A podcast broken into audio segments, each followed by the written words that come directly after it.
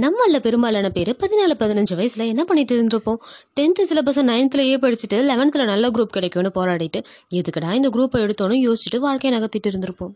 பாரதீசன் என்ன சொல்கிறாங்கன்னா என்னோட அம்மா அவங்களுக்கு பதினாலு வயசு இருந்தப்போ ஒரு பிரிட்டிஷ் டிஸ்ட்ரிக்ட் மேஜிஸ்ட்ரேட்டை சுட்டு கொன்னாங்க.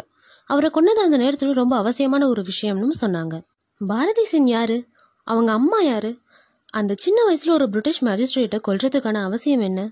இந்த கேள்விகளுக்கான பதில் தான் இன்னைக்கான எபிசோட் அதுக்கு முன்னே நான் ஞான் ரமேஷ் நீங்கள் கேட்டுட்டு இருக்கிறது சாசி மௌசி தமிழ் பாட்காஸ்ட் சுனிதி சௌத்ரி இவங்களோட டாட்டர் தான் Bharati Sen Jan twenty six two thousand nineteen Times of இந்தியாவுக்கு பாரதி சென் ஒரு இன்டர்வியூ கொடுத்துருக்காங்க.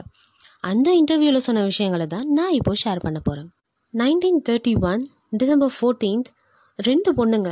பதினாலு பதினஞ்சு வயசு தான் இருக்கும். சார்ல்ஸ் ஜெஃப்ரி பக்லாண்ட் ஸ்டீவன்ஸ் அப்படின்ற பிரிட்டிஷ் மஜிஸ்ட்ரேட்டை ஷூட் பண்ணி கொண்டிருக்காங்க ஸ்டீவன்ஸை ஷூட் பண்ணதுக்காக சுனிதி சௌத்ரி அண்ட் சாந்தி கோஷை உடனே அரெஸ்ட் பண்ணி ஆயுள் தண்டனையும் கொடுத்துருக்காங்க. ஆனால் பிரிட்டிஷ்க்கு கீழே இந்தியா இருந்த அந்த நேரத்தில் என்னோட நேஷனுக்கு என்னால் முடிஞ்ச ஒரு சின்ன பங்கை கான்ட்ரிபியூட் பண்ணதை நான் பெருமிதமாக நினைக்கிறேன்னு சொல்லியிருக்காங்க. இன்டர்வியூவில் பாரதி சென் சொல்கிறாங்க என் அம்மா கிட்ட நிறைய பேர் நிறைய கேள்வி கேட்டாங்க கொலையை பற்றி அதில் ஒருத்தவங்க என்ன கேட்டாங்கன்னா நீ ஒருத்தரை கொலை பண்ணியிருக்க உனக்கு கொஞ்சம் கூட வருத்தம் இல்லையா? அப்படின்னு. அதுக்கு சுனிதி சௌத்ரி துர்கையம்மன் அரக்கர்களை அழிச்சா அதுக்கு பேர் கொலை இல்லை வதம். நான் செஞ்சதும் கொலை இல்லை அப்படின்னு சொல்லியிருக்காங்க. ஆனால் அந்த பதினாலு வயசில் சுனிதி சௌத்ரியை கொலை செய்ய சொல்லி தூண்டின விஷயம் என்ன? இந்தியாவில் நைன்டீன் தேர்ட்டிஸில் சிவில் டிசோபீடியன்ஸ் நடந்துட்டு இருந்த டைம் அப்போது இந்தியன் ஃப்ரீடம்காக ரெவல்யூஷனரி ஆக்டிவிட்டீஸில் நிறைய பேர் ஈடுபட்டிருந்தாங்க. அவங்களில் ஒருத்தவங்க தான் சுனிதி சௌத்ரி. அவங்க நைன்த் ஸ்டாண்டர்ட் படிச்சுட்டு இருந்தப்போ டிஸ்ட்ரிக்ட் மேஜிஸ்ட்ரேட்டாக இருந்த சார்ல்ஸ் ஜெஃப்ரே பக்லான் ஸ்டீவன்ஸ் கிட்ட அவங்க ஸ்கூலில் ஸ்விம்மிங் காம்படிஷன் நடக்க இருக்கிறதாகவும் அதுக்காக ஒரு ஸ்விம்மிங் பூலை செட்டப் பண்ணி தரப்படியும் ஒரு பெட்டிஷன் கொடுக்கறதுக்காக போயிருக்காங்க. அதுக்கு அவர் இருந்துட்டு இந்த பெட்டி விஷயத்துக்கெல்லாம் ஏன் வராதீங்க? போய் உங்கள் பிரின்சிபல்கிட்ட கேளுங்கன்னு சொல்லியிருக்காரு.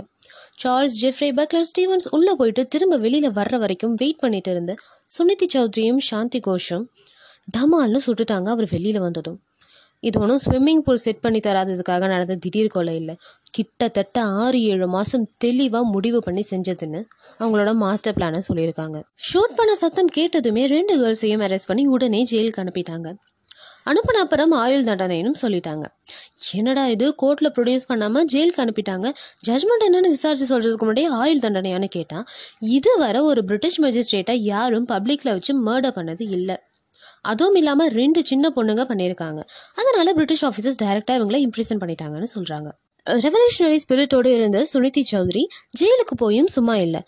அங்கே போயும் கொலை பண்ணாங்களான்னு கேட்குறீங்களா நோ ஷி லேர்ன் பாட்ரி நிறைய மண்ணாலான சிலைகளெல்லாம் செய்ய கற்றுக்கிட்டாங்களாம் இப்படி இருந்த சுனிதி சௌத்ரியை பிரிட்டிஷ் அஃபீஷியல்ஸ்லாம் நிம்மதியை விடக்கூடாதுன்னு நிறைய கொலைகள் கொள்ளைகள்னு அதிபயங்கரமான செயல்களில் ஈடுபடுறவங்க கூட தங்க வச்சுட்டாங்க ஜெயிலில்.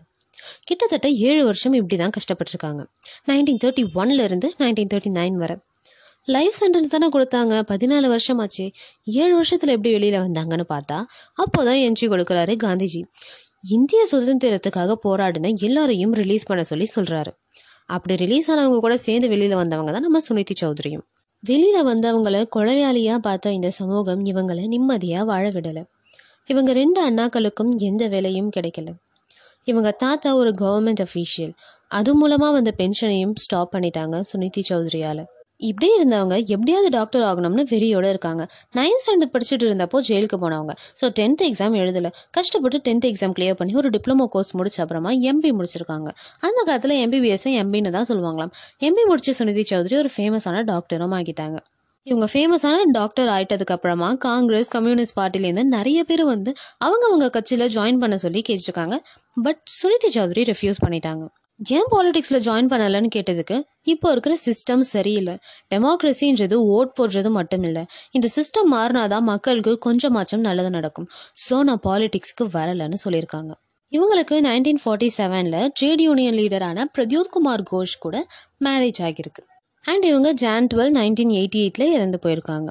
Life is a sacrifice for the motherland என்ற சுவாமி விவேகானந்தாவோட வேர்ட்ஸ் அப்புறம் நிறைய ரெவல்யூஷனரி லிட்ரேச்சர் புக்ஸ்லாம் படித்து பதினாலு வயசுலேயே மனசில் எந்த ஒரு பயமும் இல்லாமல் இருந்திருக்காங்க. இவங்க எப்படி பேட்ரியாட்டிக் ஸ்பிரிட்டோடு இருந்த அந்த நேரத்தில் தான் சார்ல்ஸ் ஜெஃப்ரே பக்லான் ஸ்டீவன்ஸ் சத்தியகிரகாவை ஸ்டாப் பண்ணுறது ஃப்ரீடம் ஃபைட்டர்ஸை ஜெயிலில் போடுறது யாரெல்லாம் சுதந்திரத்துக்காக வாய்ஸ் அவுட் பண்ணுறாங்களோ அவங்க எல்லாரையும் கண்டபடி கொலை பண்ணுறதுன்னு இருந்திருக்காரு. So his death was decided by Shanti Suniti combo, and there came a phoenix called Suniti Chowdhury for us. So தப்பு பண்ணால் மட்டும் பயப்படுவோம். மற்றபடி துணிஞ்சு செயல்படுவோம்னு சொல்லி இன்னைக்கான எபிசோடு முடிச்சுக்கிறேன். நான் ஞான் ரமேஷ்? நீங்கள் கேட்டுட்ருக்கிறது சாசி Mausi Tamil podcast tata bye bye